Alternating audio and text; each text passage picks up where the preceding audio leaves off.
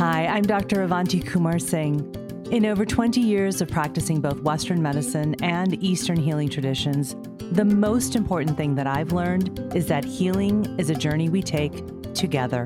So, on this podcast, I'll be demystifying Ayurveda and other integrated medicine, showing how these simple, ancient practices are the keys to unlocking a healthy modern life. We are all healing catalysts because healing starts within. It starts with you and it starts right now. This is a Soulfire production. Episode number 93. Welcome back to the Healing Catalyst podcast, my friends. And for all of you who are new here, and there are so many of you who are new here, I'm Avanti, and I'm so happy to have you here with me, spending part of your day with me. Well, it's the end of June. I can hardly believe that half of the year is already over, and that shortly after this episode is released, actually the very next day, I'll be going through my final cycle of chemotherapy. And then I'll be moving on to the next phase of treatment during this cancer healing journey. Thank you to all of you for being a part of this journey with me. So today, we round out our exploration of creativity and our health with my guest, Sundeep Morrison, an award winning queer, non binary Punjabi Sikh actor, writer, and director. A graduate of the American Musical and Dramatic Academy in New York, their work focuses on social justice, sexuality, and gender. A child of Punjabi Sikh immigrants, Sundeep pursues their passion as a storyteller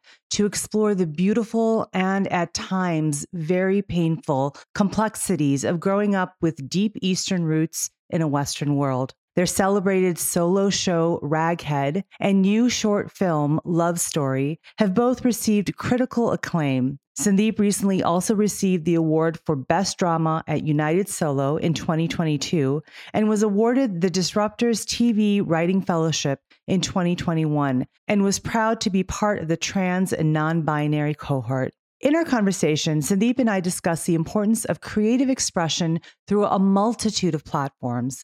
We also talk about the importance of storytelling in exploring personal identity and how storytelling connects us to our own lives, the lives of others, and the world around us. Sundeep also shares about their daily practices that support creativity. This is a really special conversation to me as I first met Sundeep many years ago and have been a huge fan of their work ever since.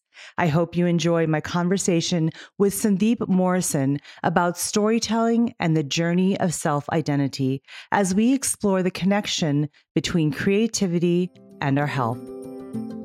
Well, Sundeep, my beautiful sibling, I am so excited to have you on my show. Finally, it's been a long time coming. I know I was on your show three or four years ago, and I have been meaning to have you on mine. So it's just such a pleasure and such an honor to have you. So thank you for doing this with me today.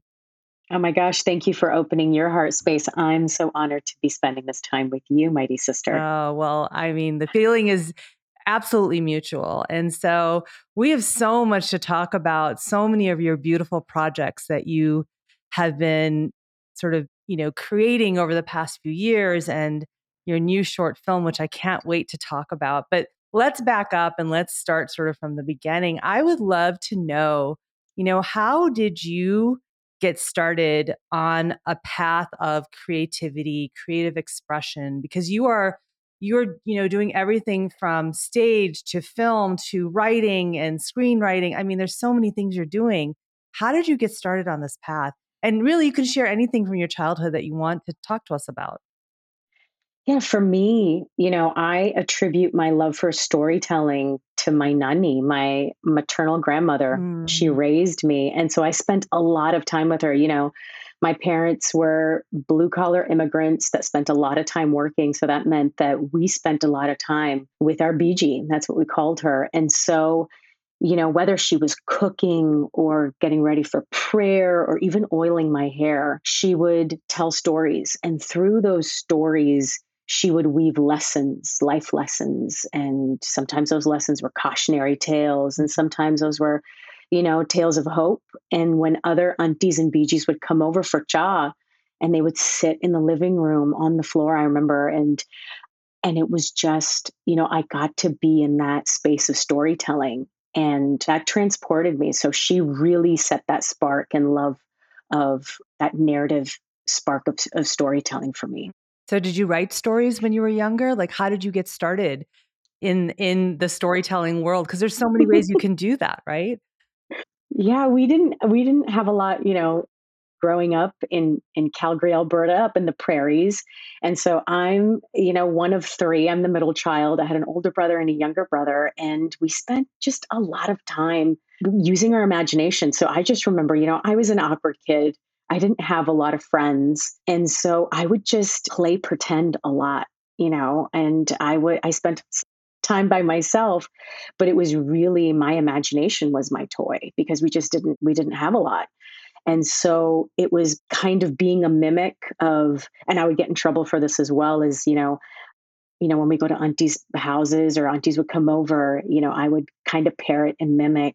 And even I remember, even through like my mom would get irritated, but she would laugh. Yeah because it was you know and they'd be like oh my gosh and so it was kind of that play of being a mimic and just being fascinated by the elders. I spent a lot like you know my my grandmother was my elder obviously but to spend time with the elders and just get their mannerisms or how they were speaking and that that was kind of a lot of where the mimicry came in Of, and then now looking back at it i was like oh that was your first relationship to your imagination. And it was kind of by default because i didn't have a lot of toys or you know things like that. So so i i think i made friends my first friend really was my imagination. Mm, i love that. So beautiful to say it that way. Your first friend was your imagination. I love that.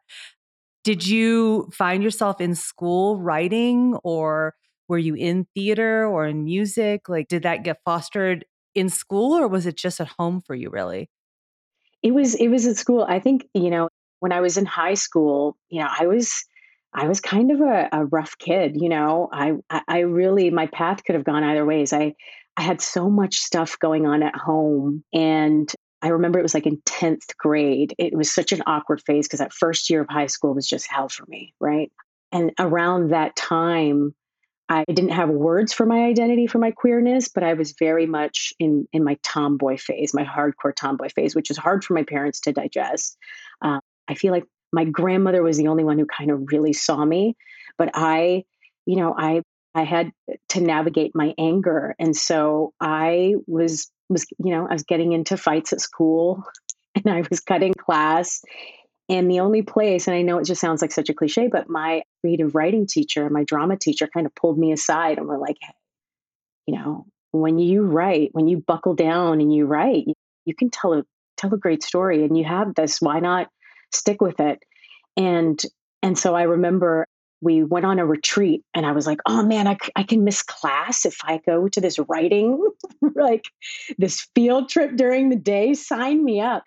And that was my first kind of exposure to structured storytelling or to see other storytellers, you know, that were that were that were doing this for their profession. And so that was a pivotal moment for me uh, because had those teachers not pulled me in, I I could have landed in a very different spot. But and I'm still in touch with them till this day. But that was kind of yeah, right. It's like the right words at the right moment can change your course. So so I think they saw that in me and they and then they allowed me to see it in myself. Beautiful. Yeah, you know, teachers are I mean, they're amazing human beings because they have the power to just change your life in an instant by giving you, yeah. you know, some encouragement or seeing something in yourself that you don't see, right? I think that's true of any human relationship. When others see things in you that you don't see, and they're able to communicate that to you, it can change your life quite literally. And it's very healing because many times it goes counter to some of the deep seated beliefs we have about ourselves, right? So you sort of discovered creative writing in high school. And then what happened from there? Because again, you have such a breadth of the creative expression and the different mediums that you've sort of explored. How did you sort of, you know, start figuring out where to, you know, what to land on or where to start? Or tell us about that journey. Yeah, it was really, you know, at the end of high school, you know, I I went from, you know, getting into fights and and you know, being in the principal's office to graduating valedictorian, which I know, right? but it, I attribute that to my teachers. Had they not sat me down and said, "Hey, you know, you're at a fork in the road," but um, but yeah, like so that so that creative spark was always in me, but I kept it very secret from my parents because again, my parents blue collar immigrants, and I think that a, a lot of creatives go through the struggle of they see their parents really struggle. You know, like my mom was a seamstress, dad worked the railways, came illegally on someone else's visa, you know, and they really worked hard, and so they had expectations and i think that was the pressure of oh man i have to attain this title right like what my my job title is going to be it has to justify their struggle so you know there was the there was the pressure of doctor lawyer engineer none of which was speaking to my heart at that time so i was i was able to kind of be under the radar and uh, and it was it was that final year where a school, an arts, a theater school was auditioning four hours away in Toronto. It was the American Musical and Dramatic Academy, and uh, and I thought, oh my gosh, you know these auditions are going to open up in, in a few months and i think it was spring break in high school where i went to new york for the first time to look at schools. And my cousin was there at fordham studying law and so my parents were like okay you can go be with her. That's reputable. But i had a heart to heart with her and she sat down deanna. She was like what do you really want to do? And i was like i just want to tell stories. I want to i want to be on the stage or you know and she said let's go look at these theater schools. So anyhow i got to tour and again this was all behind my parents back. They thought that oh maybe Sundeep's going to go and you know into law. And so that summer i snuck away. We skipped school for an entire day took the four hour car trip to toronto and i auditioned and then came back and didn't say a word. And then fast forward, we get a letter in the mail, and my mom found it, and she goes, "You know, Aki New York le She's like, "What is this New York scribbled? What is this school?"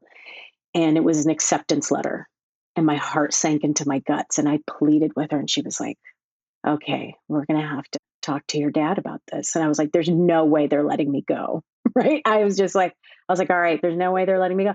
and I I begged and pleaded and they they let me go and my dad you know he didn't really talk to me for a year I was not happy about it but that going to New York really changed my life because I wasn't anybody's daughter wasn't anybody's sister. I could just be myself. Mm-hmm. wow. Yeah. And so tell us about the journey of you know being now in college and being in a a creative, completely creative space where you're learning about all of these theories and techniques and you know how did that shape you do you think i think that you know there's no place like new york i mean my small town canadian but was in the big city you know and here i was in this conservatory two year conservatory program where you know you were going to learn classic training you know i'm classically trained as an actor, but you also, I was in the studio program. So there was musical theater, and, and the studio program was more geared to full spectrum filmmaking. So everything from, you know, laying down narrative beats to a story to being able to break down a script to being able to operate a boom mic on someone else's shoot. It was it was a completely immersive experience and it was hard because our teachers were like, look, you know this is what it is they were very frank but it it really shaped me as a human being and showed me that you know what there's beauty and power in storytelling and i think and i was the only south asian in our entire program and i think for the first time right so that was another thing to navigate but also coming into my full queerness and being able to to explore that part of my identity without being under a microscope of my you know my community. It was it was the biggest boon. It really was. I think it new york broke me and built me all at the same time. Mm, yeah. And so as you know a queer non-binary punjabi sikh person and uh, you're also a parent you know why do you think that storytelling is so important especially at a time like this in history i mean you know you started this journey many years ago but i feel like it's become more and more important but why do you given your identity feel that it's so important? I think because sto- you know storytelling is one of the easiest ways to connect to humanity, right? Through our words, our experience. And my goal is if if through storytelling, if I can make you feel something, then maybe I can make you think differently. You know, and that's because stories have changed my life.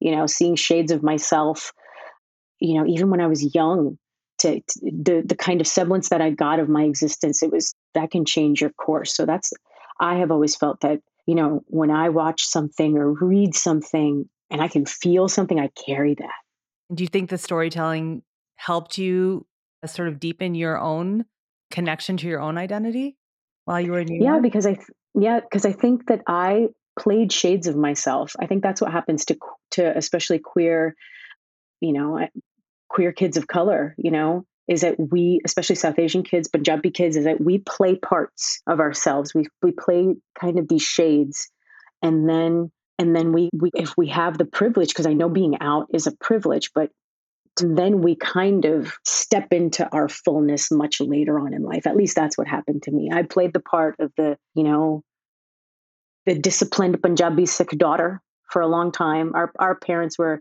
like we grew up in a very Khattar Sikh, hardcore Sikh community, especially when we moved to Toronto. And that was difficult. And I think that I distance myself from a lot of parts that are now the most sacred for me, that I'm reconnecting to my Sikhi because Sikhi was first presented with a very, you know, strict patriarchal lens. And now it's I'm learning I'm unlearning a lot and reconnecting with those deep parts of myself. So so I think that the storytelling is is healing for me too because I I leave that stage different every time. So how do you nurture your creativity? And on a daily basis, like what do you do to nurture your creativity? I think it's good to it's important to do nothing. Mm. you know, I I try to pad time for play and I think you know you mentioned and you're a fellow mom. You understand. You've got amazing kiddos, but my kids are so moment to moment that uh, that it's, it's interesting it was actually in an exercise where someone was like, "Oh, you know, when you have writer's block or you're you're kind of frustrated or you feel stuck, how do you unstuck yourself?" And it was it was one of my mentors who said, "You know what? Find a form of play and a different form of art." I was like, "Well, what's that? What's that mean?" And I said, "You know what? You've got kiddos. Grab some Legos, scribble, paint. You know, squeeze Play-Doh, or like go be outside or do nothing." So I think I have to remind myself to disengage, but but my kids, they help me to remember to play.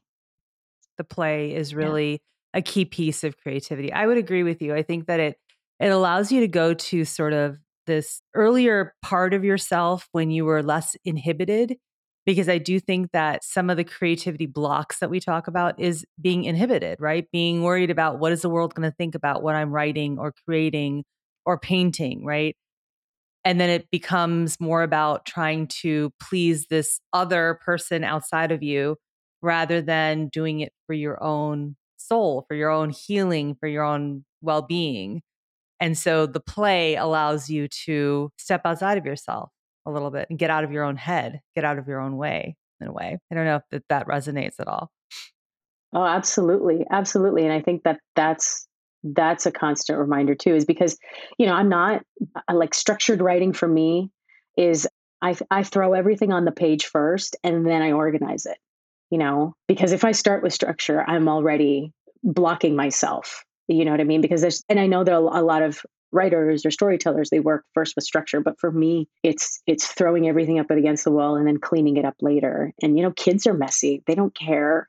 They're in the moment creating and, and you know so I so I think it's it's important to, to, be messy too and know that your first iteration of whatever you're doing is not going to be your yeah, last. For sure. For sure. That's definitely that that's a hard one for me as such a perfectionist. You know, when I've been writing my book and the first book and now writing a second book, it's it's sometimes is really hard. You know, it's like I want to I want to get it perfect the first time I write it and I'm like got to let go of that that perfectionism. So, I totally identify with what you're saying. So, I want to talk about some of your work that has touched me so deeply. So, a little background for the listeners you and I met through my son Zane, actually. You met Zane when he was in college out in California at, I think you were performing actually at his undergrad campus, Claremont Colleges.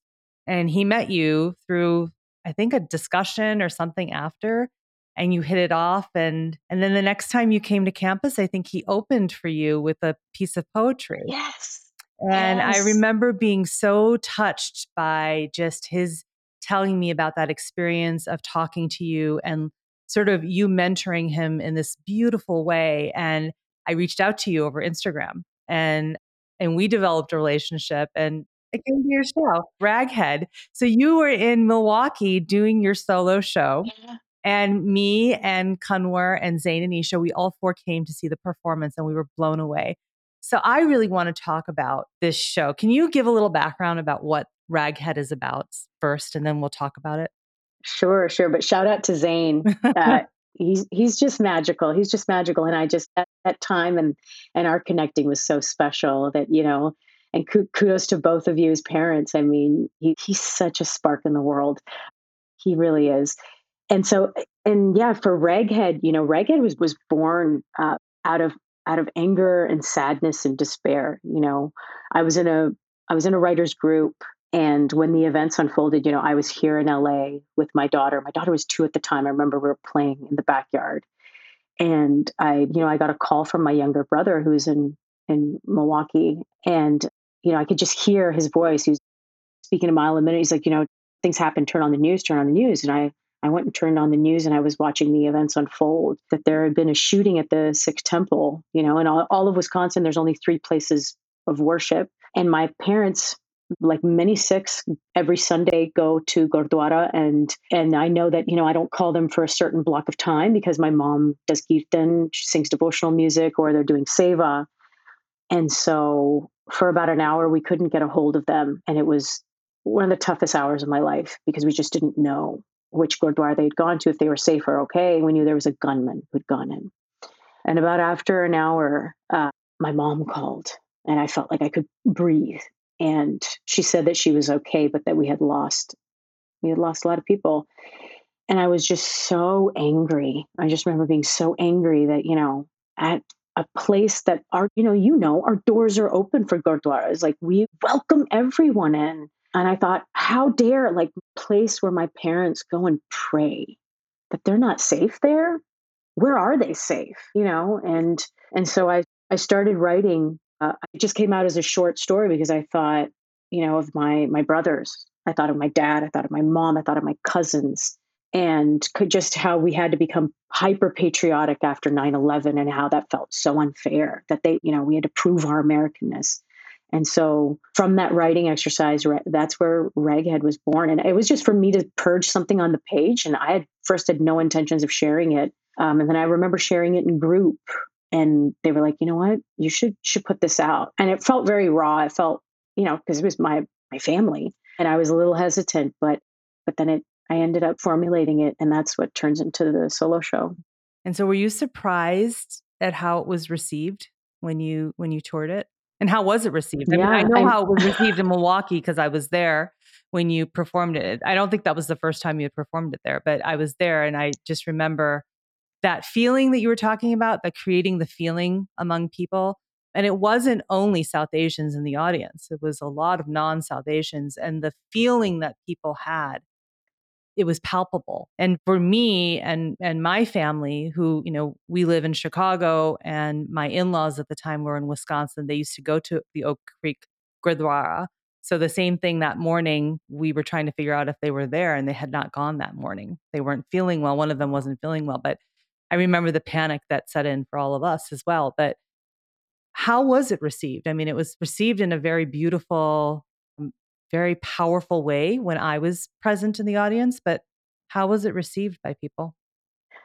I've been really great, uh, grateful and fortunate. It's been received very beautifully, you know, and and I think that for me writing it, it was always, you know, with the intention to write it for uh, white white audiences are are the people that need to see it. We know our struggle. We know what what our community has gone through. So it really is an advocacy piece for non-South Asians, non-Sikhs to come and see it and and really think about it and and disrupt those narratives, that soft racism that happens over a barbecue, or you know, or that soft racism that happens at the workplace that can turn into something far uglier.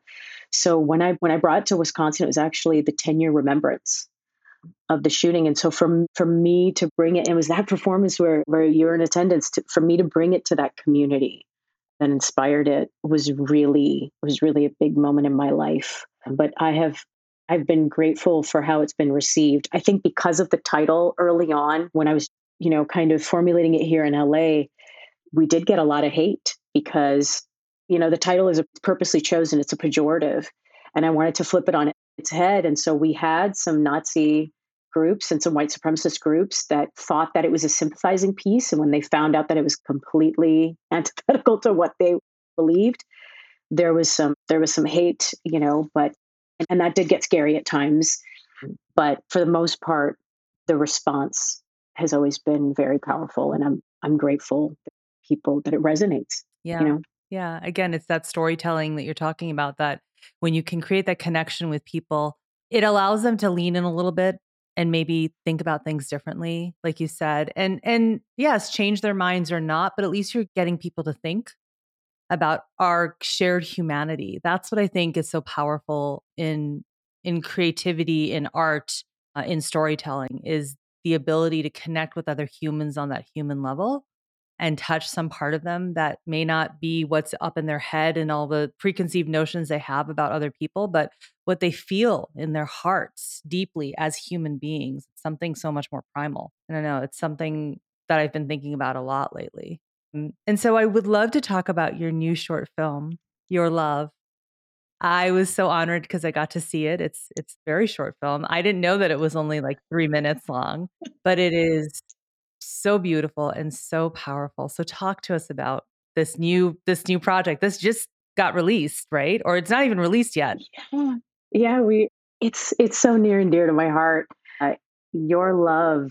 So we just had our our world premiere in Mumbai at the Kashish Film Festival, and that was congratulations. That was a life changing experience. Amazing. Thank you, thank you. it was it was so wild to to have it screened in a theater full of queer brown people and it was just it was amazing. But the way the story started was there's a Vancouver based producer convict who I'm a huge fan of who does a lot of phenomenal remixes and of Punjabi folk songs, Sufi music, just everything. And and so his his team reached out to me and they wanted to do a queer love story line and the song that he had remixed was Ik Tera Pyar by Noor Jahan. And there's been different iterations of it, but the song translates into it's Ik ki lena. And it translates into if I have your one love, then what do I need from the world? And it was a song that connected my mom and I because she's a huge music buff. And so they had a rough treatment in place. And I was hired on as a script consultant. And I saw it and I gave them my notes. And, you know, it was from a cis hetero normative perspective. And I was very honest and they were very open too. They're like, just give us notes. And so I gave them my notes and then they reached back and they said, we would love for you to write the script. And I was like, I would love to do this because the song was personal. And I and then listening to it, I thought, okay, I have three minutes and 18 seconds to tell a story. What story do I want to tell? And I've been thinking, I was inspired by the story of South Asian woman, a Punjabi woman in her who 60s who came out and came out as a lesbian. And I thought, wow, you know, that's what a life moment to, to step into your fullness at that juncture, you know. And so I started thinking about the, all the elders, all the, the queer elders in our community, but especially the invisible ones who never had, you know, their love stories told or their love stories are forgotten. And so that's what inspired me to write this this, this short film slash music video, it is my love letter to our queer elders and their untold and forgotten love stories. And that's that's how it happened. And I wanted to show, you know, queer Punjabi love, which I had never seen, and uh, older queer love, Punjabi love.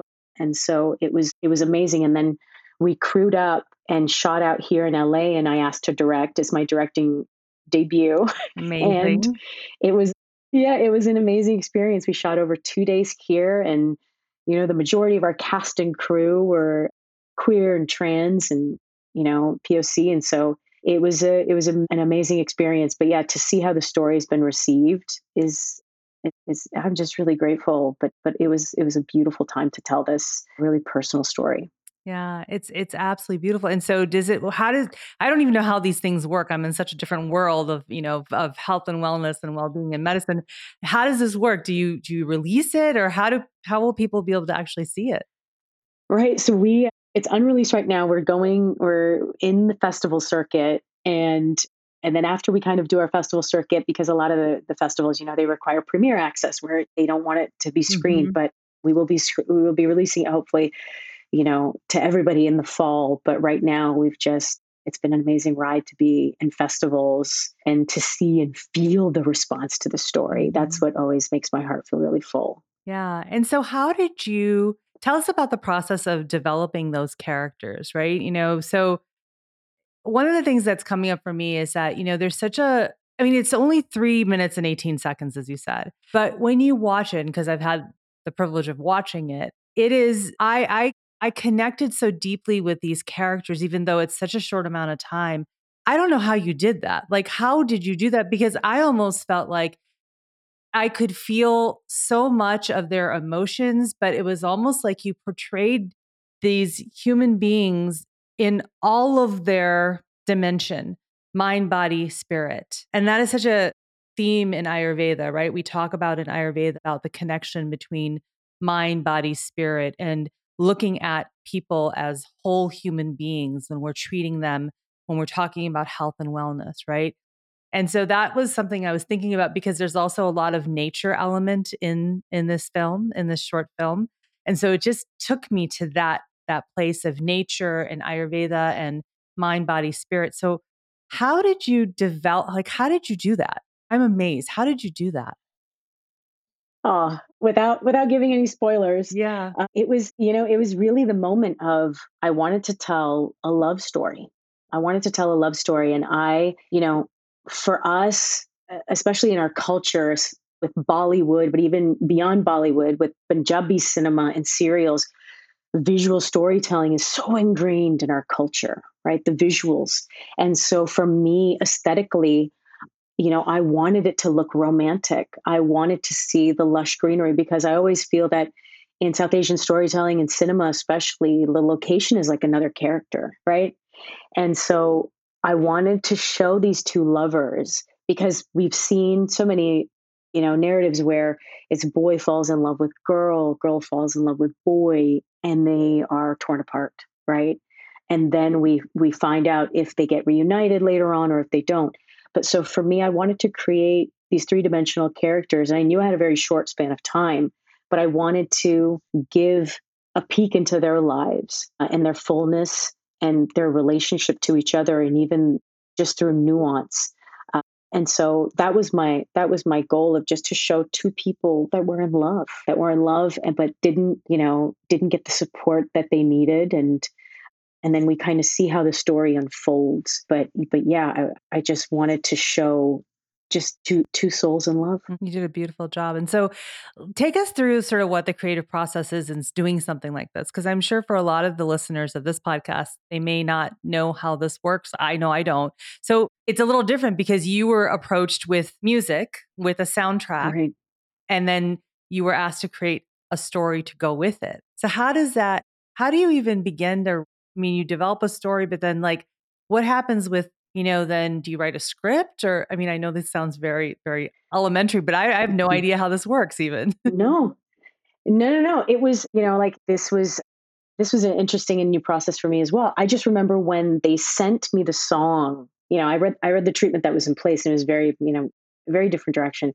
But I remember uh, just lying down and listening to the song and the visuals came and I just I saw the ending before I saw the beginning. And sometimes that happens of like, oh, this is how it's going to end. And how am I going to work towards the middle?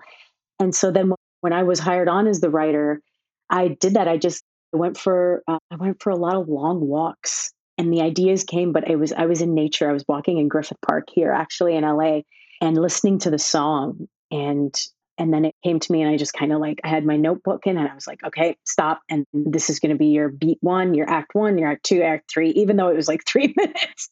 but I was like, it's going to start here, beginning, middle, end. But the ending came to me first.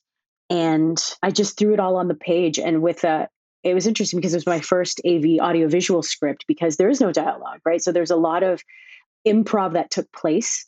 And so the actors Anjali Khurana and Soumya Bagge are just phenomenal, and Mona Sisodia and Sunny actors are just phenomenal and they shine on screen. And so it was more of the emotion of it, of the beats.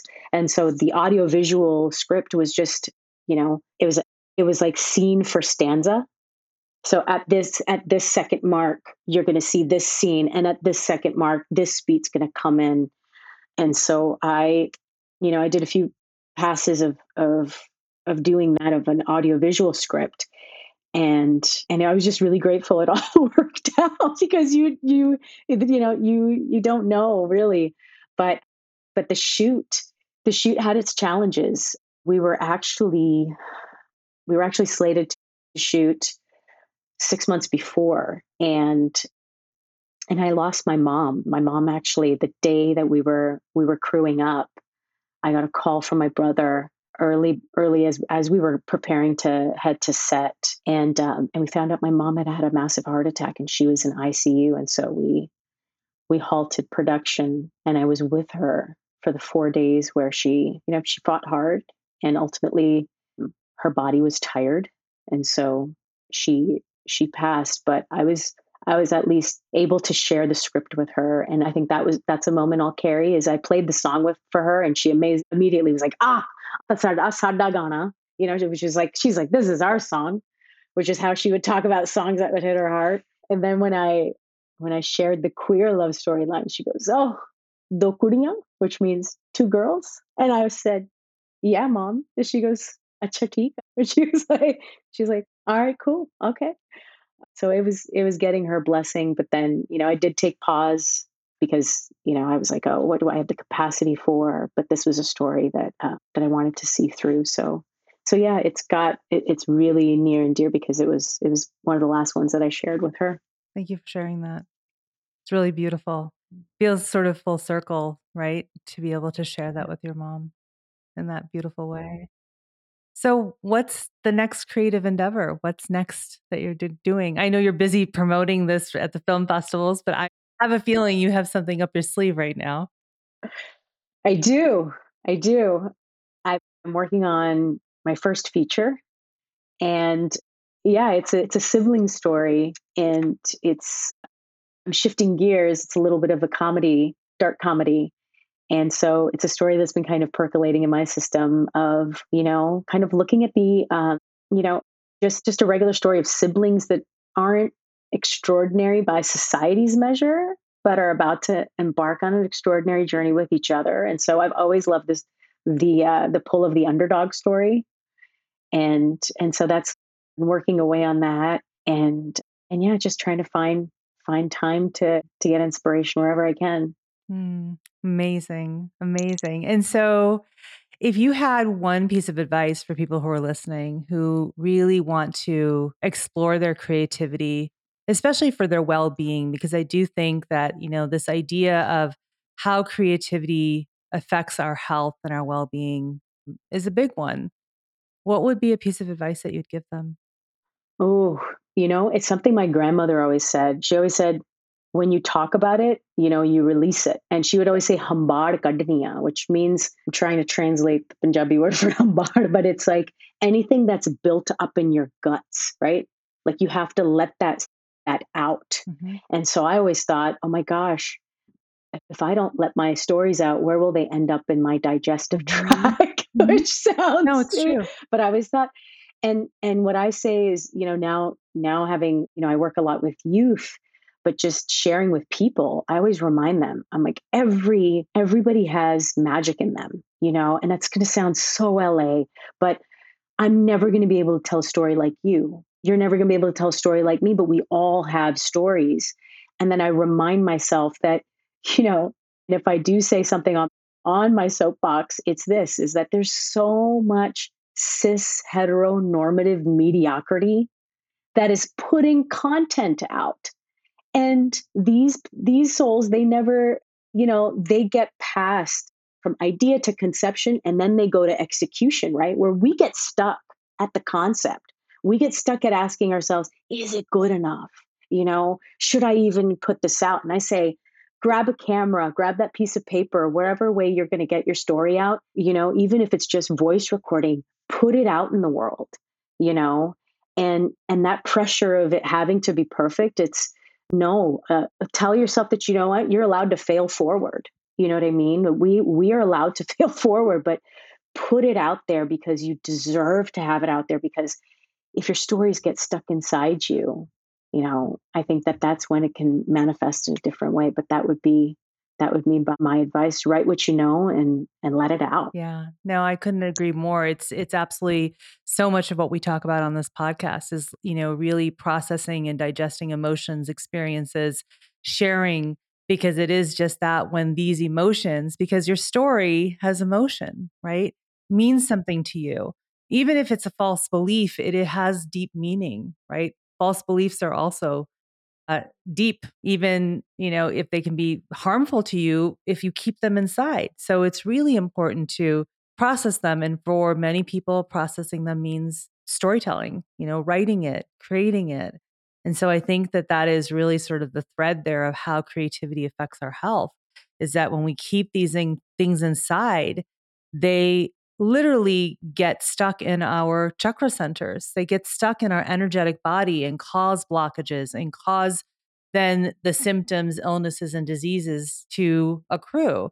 Because we believe in Ayurveda that the energetic body is the blueprint for the human body. And so, you know, I know for myself going through this cancer healing journey that I'm on, I've had to spend a lot of time thinking about the stories that I've told myself and what have I not shared? What have I not released? And how those stories served me, how they hurt me.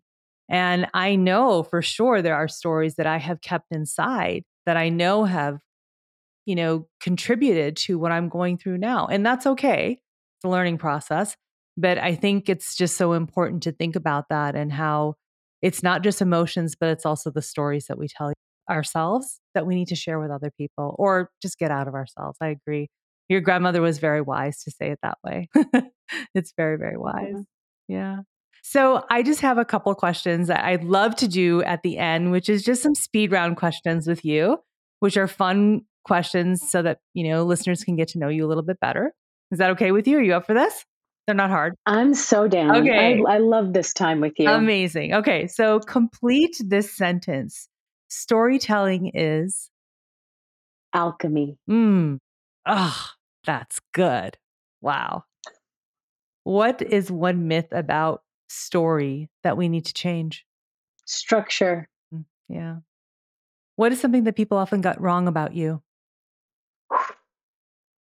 That they could keep me small.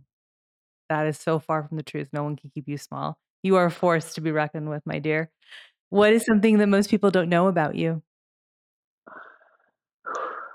I'm very sensitive. Mm. Mm. I'm super sensitive. Mm-hmm. Yeah. What book is on your nightstand right now? Mm. All About Love, Bell Hooks. I'm rereading. Great book. That's a classic. Love it. Yeah. What is a song that you're listening to on repeat right now?